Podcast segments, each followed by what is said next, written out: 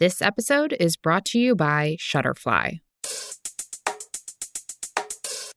We are here because in Minneapolis and in cities across the United States, it is clear that our system of policing is not keeping our communities safe. Our efforts at incremental reform have failed. Period. This week, a majority of the Minneapolis City Council did something pretty surprising. Our commitment is to end our city's toxic relationship with the Minneapolis Police Department, to end policing as we know it, and to recreate systems of public safety that actually keep us safe. It announced plans to dismantle the city's police department. Keep in mind that this is the same city that's been under a ton of pressure following the death of George Floyd on May 25th. That's when a then police officer named Derek Chauvin pinned George Floyd down with a knee on his neck for nearly nine minutes. He's since been charged with second degree murder and second degree manslaughter. According to the most recent data in 2018, the Minneapolis PD had a record high number of new police misconduct complaints. Now, after a series of protests both at home and around the world, local officials in Minneapolis are saying no more.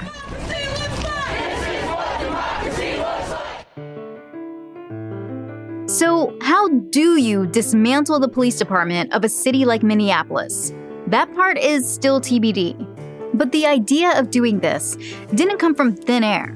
And the more people hit the streets in protest, and the more we see videos of police responding to those protests violently, the more we've heard calls that the way the police works in this country needs to change. So today, we're going to walk you through what some of those reforms could be. Everything from federal bans on chokeholds to abolishing police departments. That's coming up on this week's Skimm This.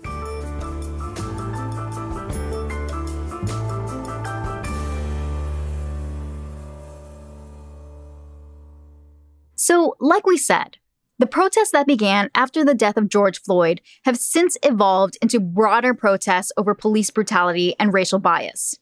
Systemic racism is something that impacts all parts of the country and the US government, but particularly US policing. Experts say institutional racism within American law enforcement has existed for centuries dating back to the 1700s when local police forces conducted slave patrols intending to preserve the slave system and prevent slaves from literally revolting. Those patrols are considered part of the origins of American policing. Fast forward to this week in Washington, D.C., when Democratic lawmakers suggested some reforms. Here's Speaker Nancy Pelosi listing a few of them will demilitarize the police by limiting the transfer of military weaponry to state and local police departments. It will combat police brutality by requiring body and dashboard cameras, banning chokeholds, no knock warrants in drug cases, and end raci- racial profiling. The bill also creates a national registry of misconduct by law enforcement officers, something we talked about on the show last week. A lack of data for things like this has made it harder to hold police accountable.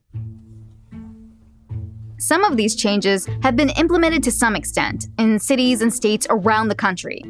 But this legislation, if signed, would make it easier for the federal government to prosecute police misconduct. It would still have to pass the Republican led Senate and get signed by the president. House and Senate Republicans are both working on their own versions of police reform right now, too. Another thing the federal government could do is start pushing for consent decrees. That's where the Justice Department investigates local police departments that come under scrutiny for use of force and bias, and then lays out a series of steps they need to take to fix things under a court order. The Obama administration entered into 19 agreements with local PDs to do things like teaching police how to de escalate and how to intervene if one of their own is doing something wrong. The former head of the Civil Rights Division under the DOJ, Vanita Gupta, says that's something the federal government could start doing right now if it wanted to. But she told PBS last week that under the Trump administration, They've gutted the use of consent decrees as a tool that the Civil Rights Division has to remediate systemic issues. You might have also seen a campaign on your Instagram feed called 8 Can't Wait which includes things like chokehold bans and bans on shooting from moving cars. A police reform group called Campaign Zero created it and is encouraging local PDs and city councils to take those steps right now.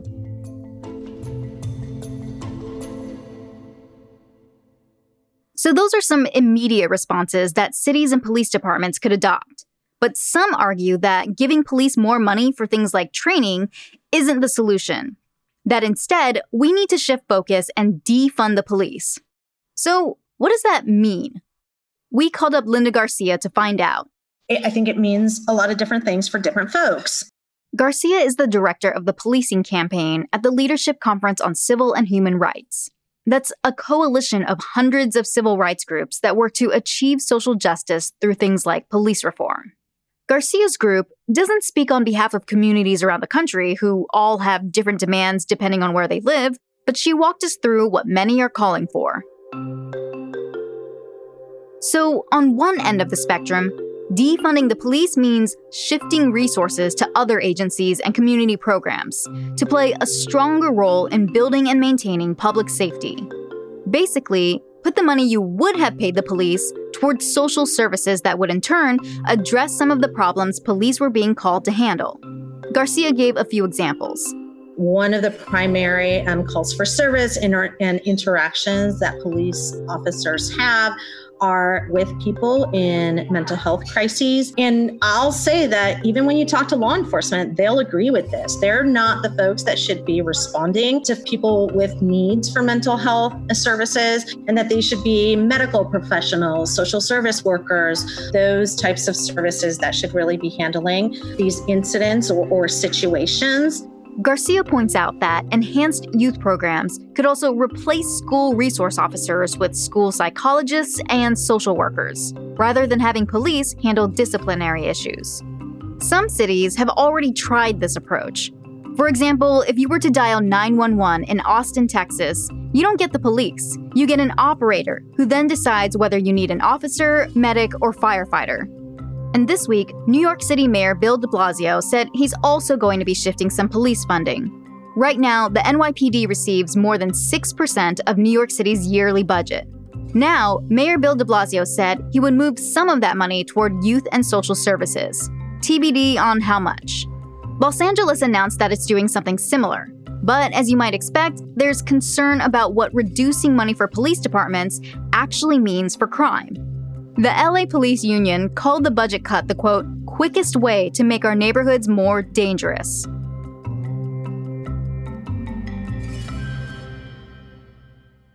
The other reason you're hearing about this a lot right now, and why cities are quick to make these calls, is because it's budget season in many cities. Yes, local governments, they're just like us. They like to stick to a budget, which for many begins on July 1st, the start of the fiscal year. And this year, things are especially tight because of COVID 19. And so some activists are saying, hey, since you're worried about the budget right now, why not look at that police line item and make some cuts? So when you hear people call to defund the police, many are saying, let's shift resources. But some are arguing that their towns should go further and move toward abolishing the police entirely, rethink the entire institution of policing. You might remember our guest last week, Kimberly Burke for the Center for Policing Equity.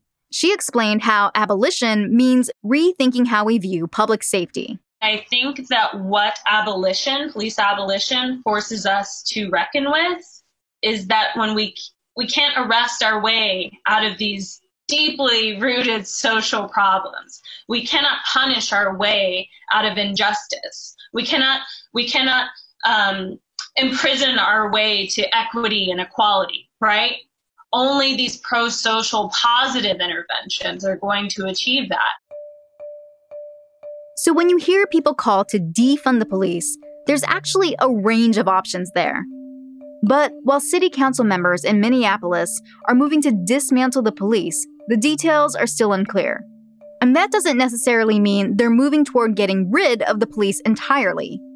In 2013, for example, Camden, New Jersey dismantled its police force and replaced it with more officers from shared county services to focus on community policing. In Minneapolis, a city charter makes clear that there needs to be some kind of police force to protect the population.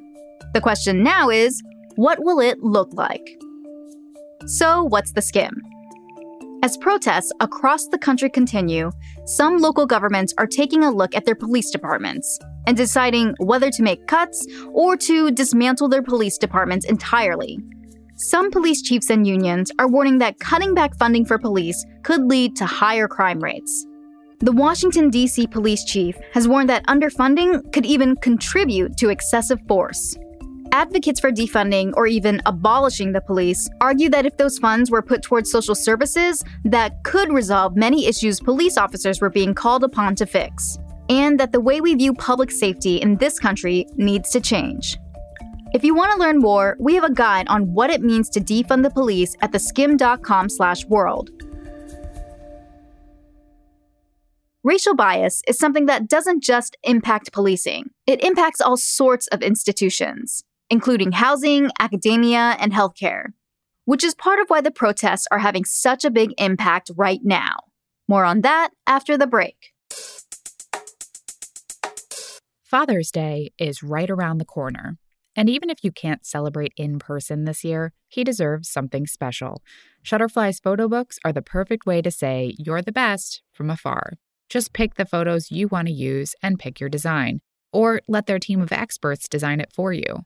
Head to shutterfly.com to get started.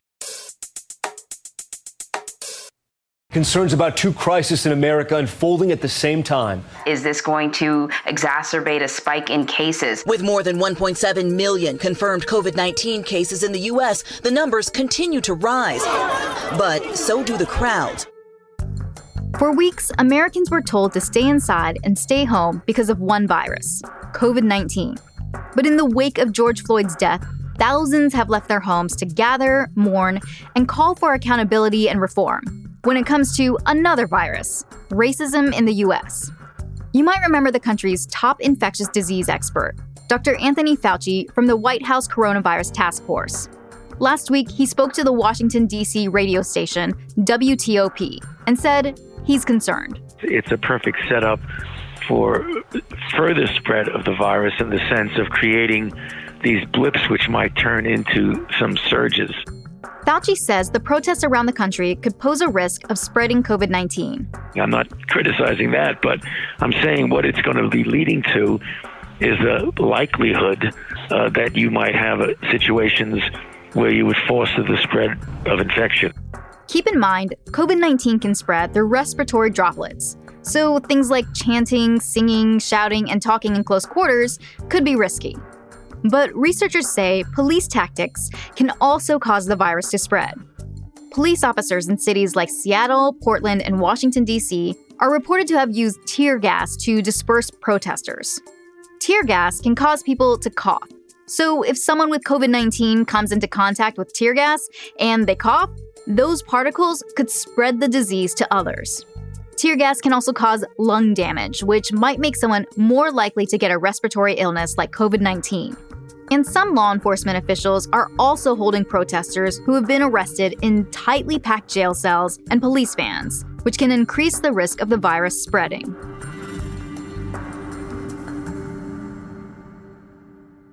While some experts like Dr. Fauci are concerned about infection, other health professionals are calling on police not to interfere with protests in the name of COVID 19. Last week, more than a thousand healthcare workers signed an open letter saying protests should not be shut down due to COVID 19 concerns. Here's Dr. Jamie Slaughter Acey, a social epidemiologist and assistant professor at the University of Minnesota. Well, I think one of the concerns that public health officials and, other, and specifically other epidemiologists um, may have is that those who are participating in protests in relationship to police brutality or reimagining policing in America, they're worried that there may be a potential spike of uh, SARS CoV 2 transmission um, among this group. And then, sort of twofolds is that the Black, uh, Black Americans will be disproportionately affected um, in this sort of second wave. So while the risk of COVID 19 transmission remains, health experts are saying that these protests are important to battling racism, which also impacts public health. And that's something that protesters are weighing each time they leave home. A second point that's really important to think about when deciding whether or not to participate in protests uh, versus social distancing and the current pandemic, right, is what is the reason that you're wanting to participate in protesting? What is the cause that you, or the reason that you are willing to put your health on the line? Is it because you want to get a haircut versus that you want to prevent Black lives brown lives from being ended over $20. So you have to sort of weigh social consequences that staying silent has. And I think that's sort of being lost in everything. It's too soon to tell how protests will impact the spread of COVID 19. That's because it takes days or weeks to show signs of infection. There's also some argument as to whether tracking the impact of protests on COVID 19 infections, if even possible, is the right thing to do. In the meantime, there are a few ways health experts say you can protect yourself if you're going to protest. First, wear a mask or face covering. Also, bring hand sanitizer if you have some, and use it. And remember, all together now, social distancing. And stay home if you aren't feeling well. If you're worried that you've contracted the virus, you may want to get tested. Some local officials are encouraging protesters to get a COVID test and are opening up dedicated testing centers for demonstrators. But remember, as we're keeping an eye out for future outbreaks, it's not just protests that are causing people to leave home. All 50 states have started to reopen businesses and gathering places. That means more people are going back to work in major cities like New York and Los Angeles, which were once hotspots for the virus. It's still TBD how these gatherings will affect the spread of the virus, but the protests themselves also bring attention to issues that experts say impact public health, like systemic racism. COVID 19 has had a disproportionate impact on communities of color, Data shows that Black Americans are being hospitalized at a higher rate and dying at a higher rate than white people. But threats to the health of Black Americans go beyond the virus. Minorities in the US face discrimination in healthcare treatment, reduced access to food, and unsafe working conditions, among other issues. Experts, including Dr. Slaughter Acey, say these can be attributed to racial inequality. Racism is a public health issue. And it's a public health issue because many of the health disparities that we recognize in this country and the health inequities that we are seeing, the root cause is systemic racism. So, if you want to improve or minimize health disparities and create equity in health outcomes, then you have to address the root cause or that fundamental cause that's creating the difference, the disparity.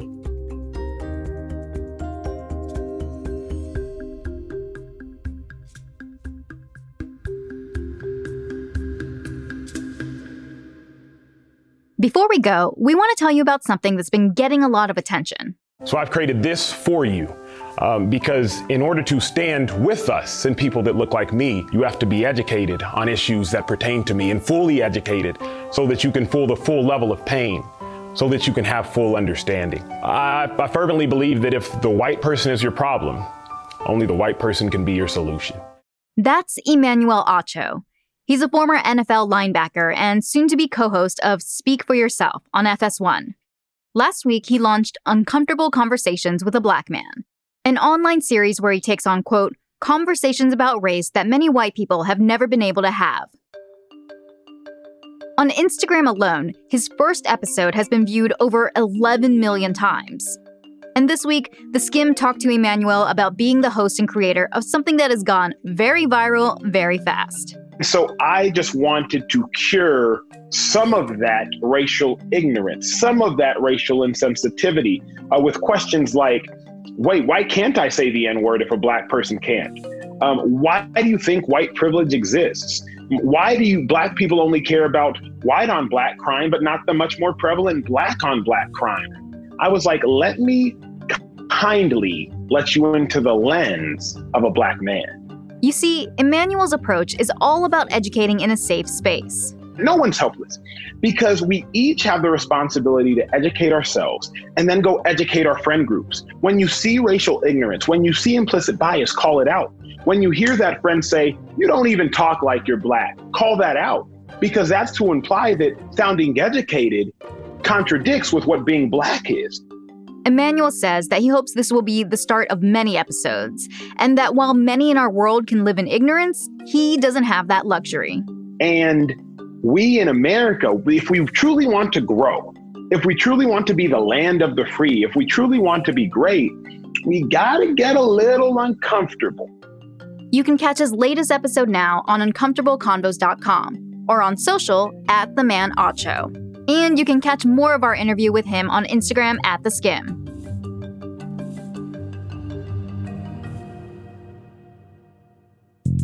And that's all for Skimm This. We'll be back in your feed again next Friday. In the meantime, let us know what questions you have about what's going on in the news right now. You can email us at audio at theskimm.com or call and leave us a voicemail at 646 461 6370. Don't forget to subscribe and leave us a review on Apple Podcasts or wherever you get your podcasts. For more Skimm and to sign up for our daily newsletter, head on over to theskimm.com.